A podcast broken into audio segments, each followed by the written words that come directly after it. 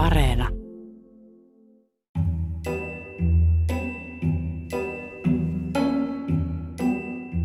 Ihmiset ovat varmaankin aina haaveilleet lentämisestä. Olemme halunneet nousta lintujen tapaan ilmaan ja uida lopulta tähtien seassa taivaalla. Tässä ohjelmasarjassa kerrotaan, mitenkä tämä oikein on onnistunut. Kuinka vuosisatojen varrella ihmiskunta on voinut jättää maan lopulta alleen ja päässyt lopulta ihan avaruuteen saakka. Ensimmäisessä osassa aiheena oli palloilu, eli se, miten ilmapallojen avulla pääsimme lentoon ja opimme yhtä ja toista yllättävää planeetastamme sekä sitä ympäröivästä ilmakehästä.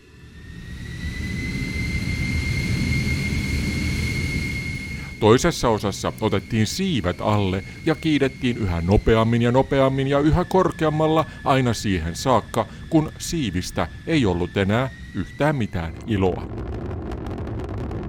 Ja tässä kolmannessa osassa keskitytään siihen, kuinka rakettien avulla voidaan nousta avaruuteen ja oikeasti lentää vaikkapa tähtiin saakka. Tässä sarjassa lähdetään siis ulos, ylös ja suunnataan taivaalle. Miten opimme lentämään ja kuinka nousimme ylös tähtiin. Asiat ovat osittain monimutkaisia, mutta useimmiten myös kovin kauniita. Mitä tunnelmia tämä herättää? Haluaisitko itse kenties mukaan? Kommentoi sarjaa vaikkapa Yle Tieteen somekanavissa ja tietysti, jos siltä tuntuu, niin jaa linkkejä näistä osista myös muillekin. Kiitoksia etukäteen.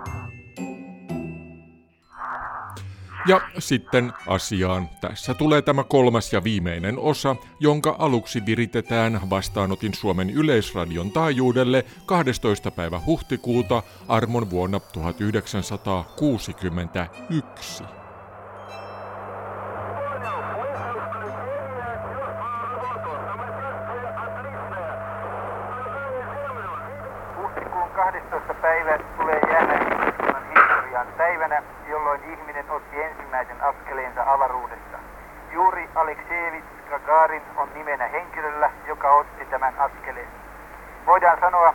tänään alkoi uusi aikakausi ihmisen historiassa, se, josta nykyaikaisen avaruuslennon pioneeri Konstantin Tsiolkovski sanoi, ihminen ei ole ikuisesti sidottu maahan, tulee aika, jolloin hän lähtee avaruuteen. Neuvostoliitto ampui tänään aamulla kello 8.07 Suomen aikaa monivaiheisen raketin, joka vei mukanaan avaruuteen 4725 kiloa painavan avaruuslaiva Sputnikin. Oli nimeltään Vastok ja sen kammiossa istui Neuvostoliiton kansalainen lentäjämajuri Juri Gagarin. Avaruuslaiva kiersi maapalloa radalla, jonka ylin piste oli 302 kilometriä ja alin tasan 175 kilometriä. Kiertonopeus oli 89 minuuttia. Vastok avaruuslaivan ja Neuvostoliiton radioasemien välillä oli jatkuvasti kaksipuolinen radioyhteys ja näin ollen ensimmäinen avaruuslentäjä saattoi koko ajan antaa tietoja matkansa vaiheista. Moskvan radio puolestaan luki lentäjän antamat tiedoitukset välittömästi ja niistä ilmeni, että kello 8.22 Suomen aikaa avaruuslaiva oli Etelä-Amerikan yllä ja lentäjä ilmoitti voivansa erinomaisesti. Kello 9.15 Suomen aikaa avaruuslentäjä ilmoitti olevansa yllä ja kestävänsä mainiosti painottomuuden tilan. Kymmentä minuuttia myöhemmin ilmoitettiin avaruuslaivan jarrutuskoneiston pannun käyntiin ja laiva lentäjineen alkoi laskeutua kohden maapalloa. Kello 9.55 avaruusalus laskeutui ennakolta lasketulle kohtaan Neuvostoliitossa ja majuri Gagarin pyysi välittömästi antamaan tiedoksi, että laskeutuminen on onnistunut mainiosti ja ettei hän ole saanut minkäänlaisia vammoja tai tunne oloaan muutenkaan huonoksi. Vajaan kahden tunnin lento avaruudessa oli päättynyt, mutta lennosta tullaan puhumaan pitkään ja Gagarinin nimi tulee jäämään koko kirjaimin ihmiskunnan historiaan. Neuvostoliitto lähetti ensimmäisen Sputnikkinsa lokakuun 4. päivänä 1957. Vuonna 1959 ensimmäisen avaruusrakettinsa ja viime vuoden keväällä ensimmäisen avaruusaluksensa. Tänään maapalloa kiertäneellä radalla majuri Gagarinia kuljettanut avaruusalus oli järjestyksessä kuudes. Kaikki viisi sitä edeltänyttä avaruusalusta olivat valmistelua tälle lennolle ja niiden matkustajina olleet koirat ja muut eläimet olivat tiennäyttäjiä, joiden matkat takasivat Gagarinin turvallisen lennon. Ensimmäinen avaruuslaivan maahanpalautus suoritettiin Neuvostoliitossa viime vuoden elokuussa, jolloin kaksi koiraa, Belka ja Strelka, olivat matkustajina. Siitä on vain hieman yli puoli vuotta ja nyt avaruuslentäjänä oli jo ihminen. Näin myrskyinen kehitysvauhti panee uuvoilemaan, että aika, jolloin ensimmäinen neuvostoihminen lähtee kohden toista taivaan kappaletta, ei sekään, ainakaan suhteellisesti katsoen, ole enää kaukana. Gagarinin lento oli suuri saavutus ja myös aikamoinen yllätys, mutta tuo viimeinen kirjeenvaihtaja Aarre Nojosen ennustus toiselle taivaan kappaleelle matkaavista kosmonauteista ei ole vielä toteutunut, ja se on aika kaukanakin tällä hetkellä.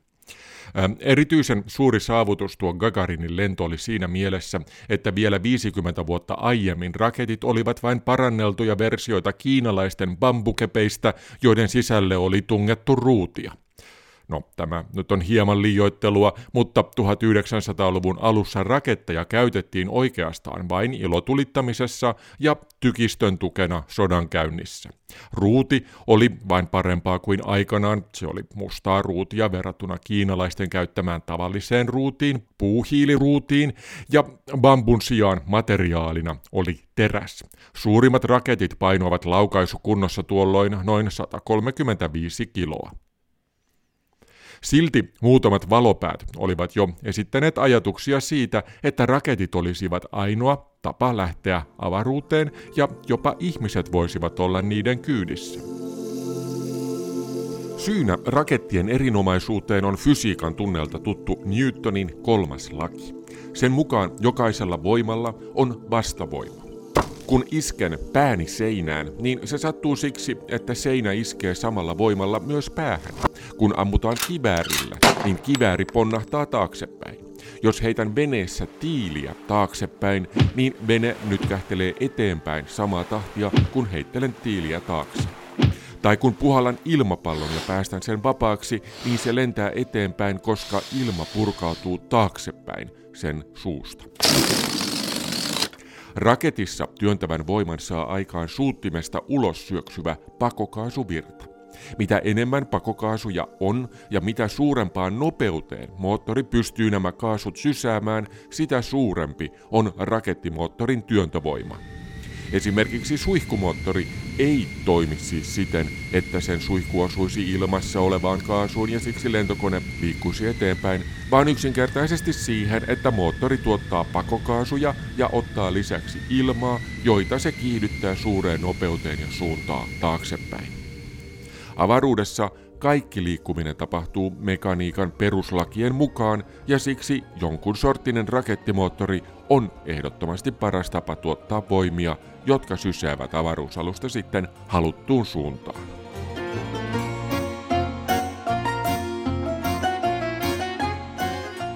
Ensimmäinen tällaisia asioita pohtinut henkilö oli tiettävästi venäläinen räjähdysaineekspertti nimeltä Nikolai Ivanovich Kilbalshis. Hän ehdotti raketin käyttämistä lentävän laitteen voimanlähteenä vuonna 1881. Kilbalshisin ura avaruustutkimuksen parissa jäi kuitenkin kovin lyhyeksi, koska hänet tuomittiin kuolemaan osallisuudesta saarin vastaiseen murhayritykseen juuri tuona samana vuonna, kun hän alkoi ehdotella raketin tekemistä. Siinä kun Gilbalshish odotti tuomionsa täytäntöön panoa, hän suunnitteli varsin omalaatuisen rakettilaitteen. Siinä oli akselien varassa jopa ihan vaakatasoon saakka käännettävä miehistokapseli sekä ruudilla toimivat rakettimoottorit.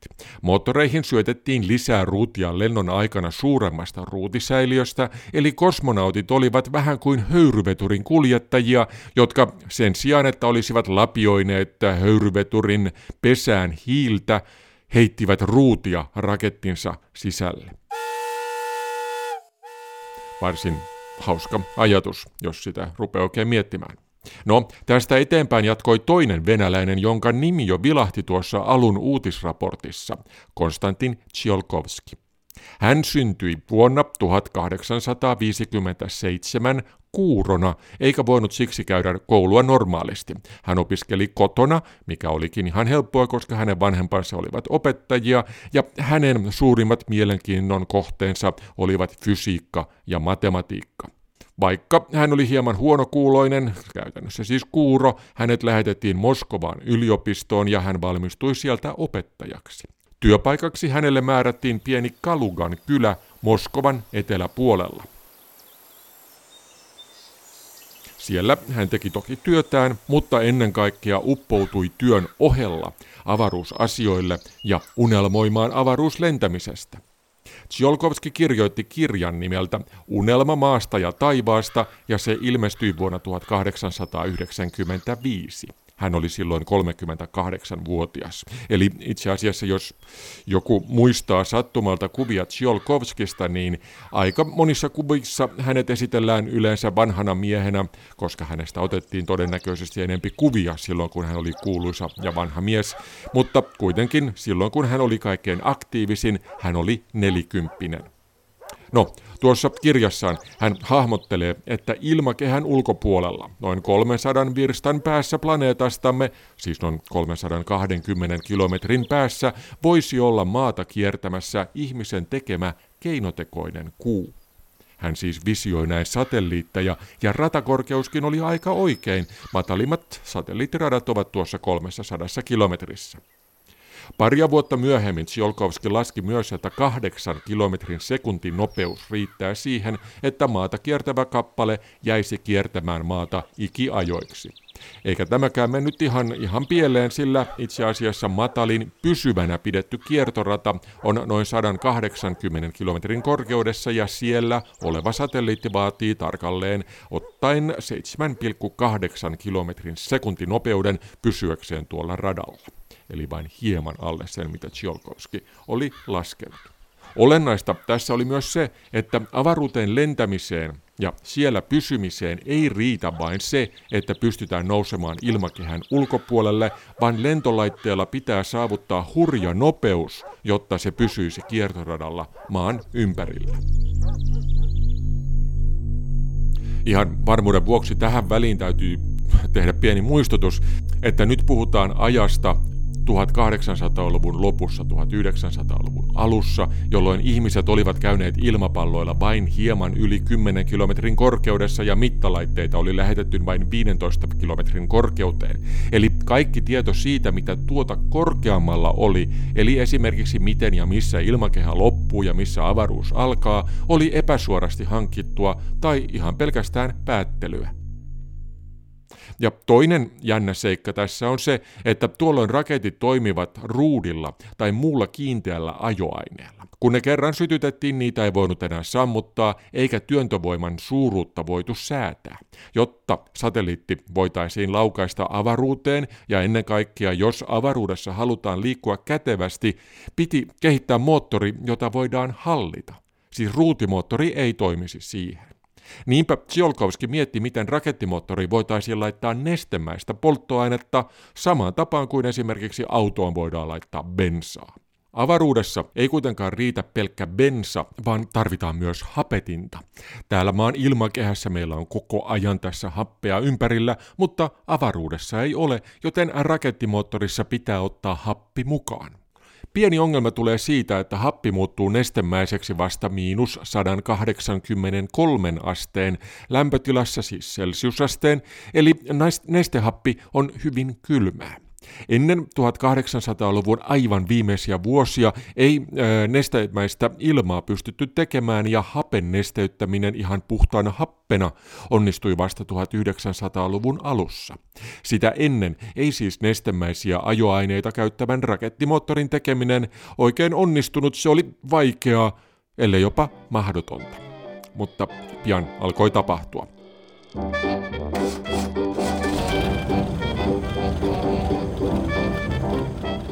1920-luvulla amerikkalainen Robert Goddard innostui raketeista.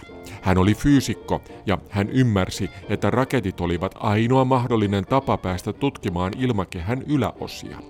Goddard ei siksi ollutkaan ainakaan aluksi mitenkään kiinnostunut rakettitekniikasta sinällään, vaan siitä, mihin raketteja voitaisiin käyttää. Joka tapauksessa hän teki ensimmäisen nesteraketin. Se oli varsin omituinen häkkyrä, hieman yli kaksi metriä korkea hoikkalaite, missä oli polttokammio ja sen alaspäin osoittava suutin ylhäällä. Ja niistä tuli alas kaksi putkea, toinen bensiinille ja toinen nestehapelle. Alhaalla olivat sitten niiden säiliöt ja kolmas säiliö paineistetulle kaasulle. Nesteet nimittäin työnnettiin polttokammion tämän kaasun paineen avulla. Historiallinen ensilento tapahtui 26. maaliskuuta 1926. Lento kesti noin kaksi ja puoli sekuntia. Siinä aikana raketti nousi noin 12 metrin korkeuteen ja putosi lentonsa päätteeksi Goddardin tädin kasvimaalle. No, tässä sitä nyt ollaan. Puolet ohjelmasta on jo takana, mutta olemme päässeet raketilla vasta 12 metrin korkeuteen. Mutta nyt periaate oli selvillä ja tästä on hyvä jatkaa. Goddardin jälkeen nesteraketteja tehtiin pian myös Saksassa ja Neuvostoliitossa. Mutta aina 30-luvun puolivälin saakka Goddard oli ehdoton edelläkävijä. Hän teki yhä parempia ja parempia raketteja, jotka nousivat yhä korkeammalle. Nämä raketit olivat juuri sen näköisiä, mitä raketeista nykyisin kuvitellaan, eli ne olivat hyvin hoikkia, teräväkärkisiä putkiloita, joissa rakettimoottori oli alhaalla ja pienet siivekkeet, jotka pitivät sitä oikeassa suunnassa. Itse asiassa jo vuonna 1927 joukko nuoria rakettiharrastajia Berliinissä perusti yhdistyksen nimeltä Verein für Raumschifffahrt, eli lyhyesti VFR, VFR, ja sen yksi jäsen Johannes Winkler teki Goddardin jälkeen seuraavana toimivan nesterakettimoottorin. Tämä siis tapahtui Saksassa. Saksalaiset raketit nousivat siten pian jopa kilometrin korkeuteen ja pian myös sotilaat kiinnostuivat niistä, koska he huomasivat aukon Versailles rauhansopimuksessa, joka siis kielsi ensimmäisen maailmansodan seurauksena Saksalta lentokoneet ja monet muut sotalaitteet, mutta ei raketteja. Niinpä Natsi-Saksassa alettiin panostaa rakettitekniikkaan. Tuloksena oli lopulta raketti nimeltä Aggregaatti 4, eli laite numero 4, jonka kantomatkaksi suunniteltiin 275 kilometriä ja hyötykuormaksi sen nokkaan siihen kuviteltiin, että voitaisiin laittaa jopa tonnin painoinen räjähde. Aivan perin A4 ei suunniteltu ää, nimenomaan Lontoon ja Englannin pommittamiseen, vaan tämä tuli Berliinin sodan johdon mieleen vasta myöhemmin. Sen vuoksi itse asiassa raketin kokoa piti hieman pienentää alun perin suunnitellusta, jotta se olisi mahtunut kulkemaan rautatietunnelien läpi lähemmäksi Englantia ää, oleville laukaisupaikoille, siis ää, Ranskassa, Belgiassa ja Hollannissa.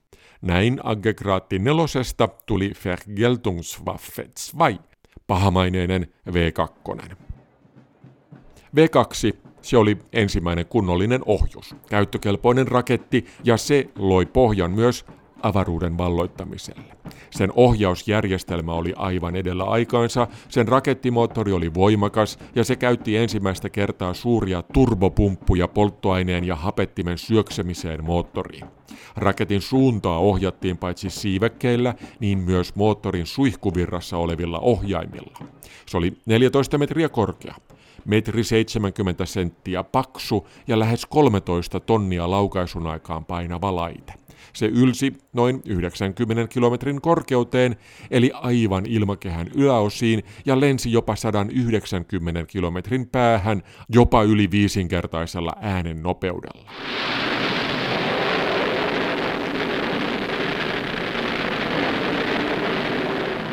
V2 teki ensilentonsa 3. päivä lokakuuta 1942, eli vain noin 15 vuotta sen jälkeen, kun Goddard oli tehnyt ensimmäisen lyhyen lennon pienellä nesteraketillaan. I myself and everybody you see here have decided to go west, and I think our decision was not one of expediency, but a moral decision. Tämä herra tässä on Werner von Braun, eräs Berliinin rakettipojista, joka eteni Natsi-Saksan rakettiohjelman vetäjäksi. Hän oli V2 pääsuunnittelija ja varmastikin toisen maailmansodan jälkeen maailman pätevin rakettiinsinööri. Tällä filmillä hän lukee selvästikin amerikkalaisten auttamana tehdyn lausunnon, missä hän ja suuri osa muistakin saksalaisista rakettisuunnittelijoista antautuivat amerikkalaisille. Hehän olivat siis virallisesti vihollisia, mutta käytännössä erittäin haluttuja heille oli kovasti kysyntää, ja yleisesti ottaen voisikin sanoa, että kumpikin uusista supervalloista, Yhdysvallat ja Neuvostoliitto, koitivat saada itselleen mahdollisimman paljon saksalaisraketteja ja niiden tekijöitä. Yhdysvallat ehti ensin ja lisäksi suurin osa tehdyistä B-2-raketeista oli sille jääneellä alueella, mutta lisäksi saksalaisista suurin osa halusi hypätä juuri Yhdysvaltojen puolelle. V2 oli siis rakettiase ja von Braun sen suunnittelija, mutta von Braun oli hahmotellut raketistaan myös erilaisia versioita, joista suurin olisi kyennyt helposti lähettämään lentäjän kiertämään maata, kuten von Braun kirjoitti. Se olisi siis ainakin periaatteessa kyennyt paitsi nousemaan tarpeeksi korkealle, niin myös kiihdyttämään hyötykuormansa vaadittavaan kiertoratanopeuteen. Yhdysvalloissa kuitenkin saksalaiset saivat ensin näyttää B2 salaisuudet ja heidät laitettiin eristyksiin syrjäiselle sotilasalueelle. Noin 300 rakettia tai osia niihin tuotiin Saksasta Amerikkaan. Niille tehtiin paljon koelentoja keväästä 1946 alkaen ja lentojen tavoitteena oli paitsi kerätä yksinkertaisesti kokemuksia raketeista ja testata niiden tekniikkaa, niin myös tehdä mittauksia yläilmakehästä.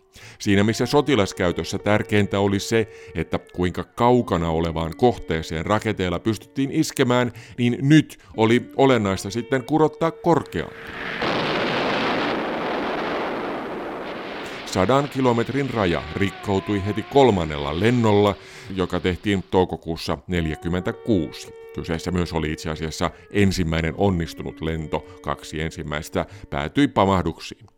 Sen jälkeen 100 kilometriä saavutettiin oikeastaan jokaisella onnistuneella lennolla, ja kun myöhemmin sitten rakettiin laitettiin myös toinen vaihe, Toinen vaihe tarkoittaa sitä, että raketin nokkaan siis tuli itse asiassa toinen raketti, joka alkoi toimia heti kun ensimmäinen raketti lakkasi toimimasta, eli siitä loppui polttoaine, niin silloin kun oli kaksivaiheinen raketti, niin huippukorkeudeksi tuli 213 kilometriä. Tämä oli elokuussa 1951. V2-raketit siis toteuttivat viimeinkin Robert Goddardin haaveen, niiden avulla pystyttiin tekemään mittauksia kaikkialta ilmakehästä ja jopa nousemaan sen yläpuolelle. Nykyisinkin tutkimuksessa käytetään hyvin paljon tämän tyylisiä raketteja, luotausraketteja kuten niitä kutsutaan. Ne nousevat korkealle ylös, mutta putoavat sieltä saman tien alas.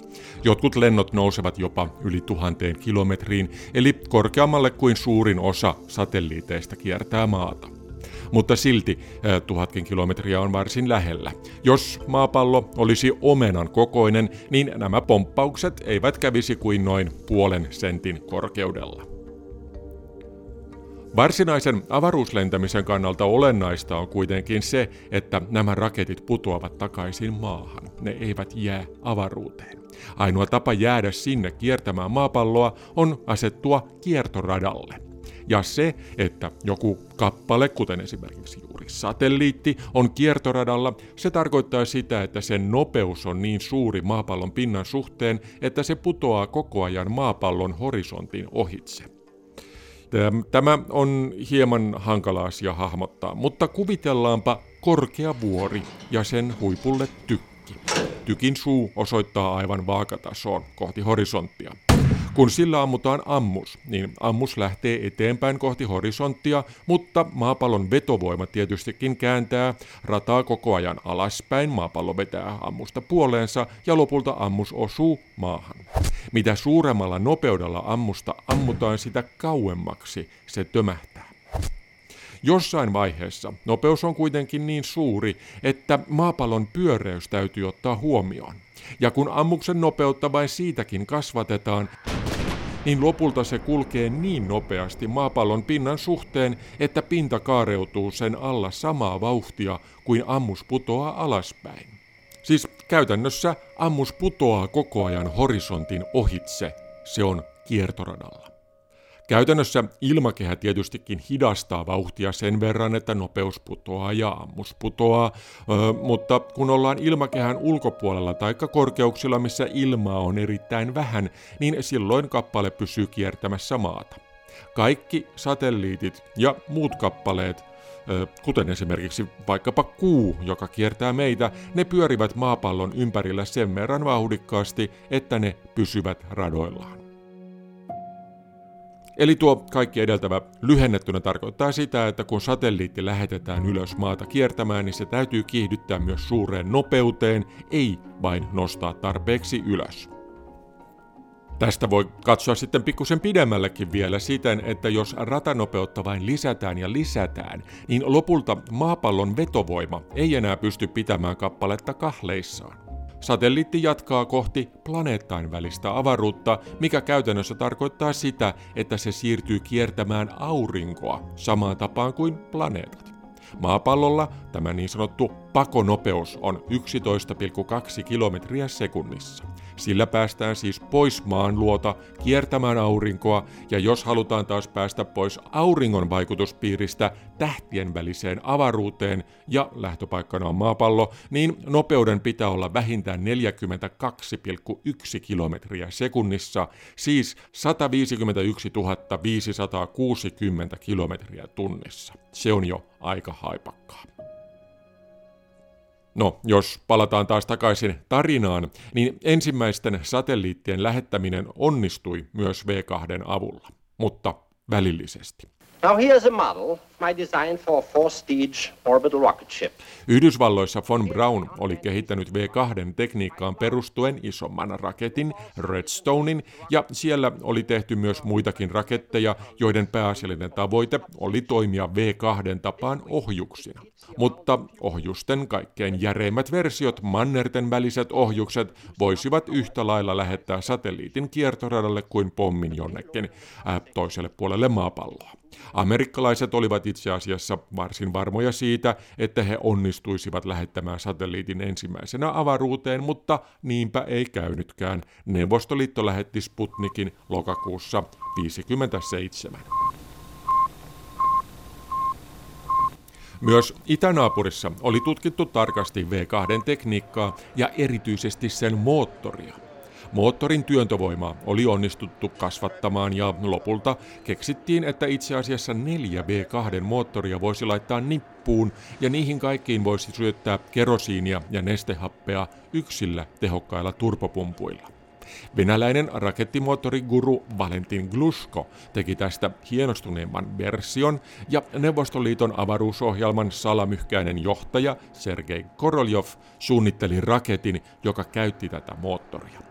Tuo raketti oli R7, raketti numero 7, ja se on eräs historian tärkeimmistä raketeista. Se oli voimakas, koska Neuvostoliitto tarvitsi raketin, joka voisi lennättää heidän varsin painavan ydinpomminsa öö, Yhdysvaltain mantereelle, eli siis toiselle puolelle maapalloa. Ja koska se oli todellakin näin voimakas, se pystyi varsin helposti lähettämään avaruuteen pienen satelliitin, kuten myös sitten raskaamman avaruusaluksen, öö, jolla Gagarin lensi.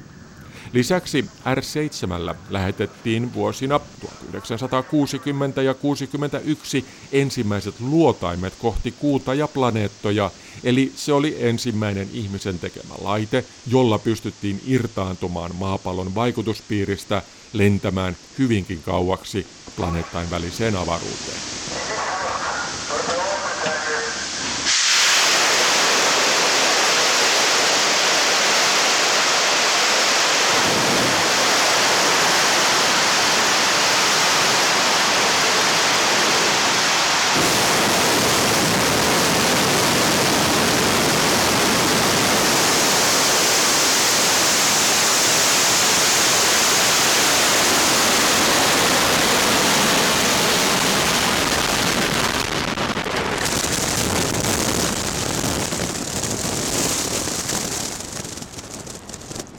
Tässä nousi matkaan Sojus-kantoraketti, joka on R7 paranneltu ja nykyaikaistettu versio. Ja se on siis käytössä yhä edelleen. Sergei Gorolevin henki elää vielä nytkin voimakkaana, mutta niin itse asiassa elää myös von Braunin henki. Kun NASA suunnittelee parhaillaan uusia lentoja kuun pinnalle, ovat pohjalla ammoiset Apollo-suunnitelmat ja ne oli pitkälti von Braunilta peräisin. Kaikki tällä hetkellä käytössä olevat kantoraketit siis, satelliitteja ja luotaimia avaruuteen nostavat raketit ovat periaatteeltaan samanlaisia. SpaceXn trendikkäät raketit ovat osittain uudelleen käytettäviä ja heidän tekeillä oleva uusi raketti Starship ja Super Heavy on kokonaan uudelleen käytettävä. Mutta nekin ovat kaikki perinteisiä kemiallisia raketteja. Jos tässä lopuksi mietitään, miten joskus lennettäisiin tähtiin, niin tietystikin voisimme mennä sinne myös ihan nykytekniikallakin, mutta se vain on kovin hidasta. Esimerkiksi ulos aurinkokunnasta parhaillaan lentävät Voyager-luotaimet laukaistiin ihan tavallisilla raketeilla, mutta ne eivät ole lähitähtien etäisyydellä ennen kuin vasta kymmenien tuhansien vuosien päästä. Tällä hetkellä on käytössä myös ionimoottoreita, sähköisiä rakettimoottoreita, joissa kiihdytetään kaasuatomeita sähkökentän avulla. Näin saadaan aikaan pieni työntövoima. Toistaiseksi nämä ovat varsin heikkotehoisia, mutta ne ovat polttoainepihejä ja hyvin luotettavia. Ja kenties joskus näistä voitaisiin tehdä voimakkaampiakin versioita. 1960-luvulla testailtiin ydinraketteja, joissa pumpattiin vetyä kuumaan ydinreaktoriin. Vety höyrystyi nopeasti ja sai aikaan työntövoimaa. Ydinreaktorien lähettäminen avaruuteen on kuitenkin aika riskaabelia, joten näiden kehittämistä ei jatkettu, mutta nämäkin voisivat olla hyvä ratkaisu nykyistä nopeampaan kulkemiseen toisille planeetoille ja kauemmaksikin. Ja jos mielikuvituksen päästään lentämään, niin voitaisiin tehdä myös raketti, joka toimisi ydinräjähdyksillä. Aluksen perässä räjäyteltäisiin jatkuvasti pieniä ydinpommeja, jolloin ne pökkisivät alusta eteenpäin yhä suurempaan nopeuteen. Järeimmillään nämä voisivat olla peräkkäisiä fuusioräjähdyksiä. Niistä tuleva valokin suunnattaisiin taaksepäin, jolloin aluksen nopeus voisi olla olennaisestikin nykyistä suurempi teoreettisesti jopa valon nopeuden lähellä. Tällä voitaisiin siis hyvinkin lentää toisiin tähtiin. Ja voidaan myös kuvitella, että aluksen nokassa olisi suuri suppilo, joka keräisi tähtien välisessä avaruudessa olevaa hyvin harvaa kaasua, ja tuota kaasua käytettäisiin sitten polttoaineena. Laite olisi vähän kuin kosminen suihkumoottori. No, tämä on vielä hyvin kaukana tulevaisuudessa. Enää ei kuitenkaan ole mitään varsinaisia esteitä kauemmaksi lentämisessä, myös samaan tapaan kuin oli aikanaan, kun palloilla tai lentokoneella korkealla kurottaessa oli ihan fyysisiä esteitä vielä edessä. Tekniikka ei ollut tarpeeksi hyvä. Meille on taivas nykyisin auki. Ihmiskunnalla on kaikki mahdollisuudet laajentua planeetan väliseksi ja tehdä paljon hienoja asioita, mutta silti, etenkin juuri nyt tilanne täällä maapallolla on hieman masentava. Kun yhdet haluavat kurottaa tähtiin, toiset haluaisivat selvästikin mennä takaisin luoliin ja peruuttaa menneisyyteen. No, ää, ää, ei mennä synkistelyyn sitä enempää. Tämä oli tämän korkealle kurottaneen sarjan viimeinen osa. Kiitoksia seurasta ja kuulemiin.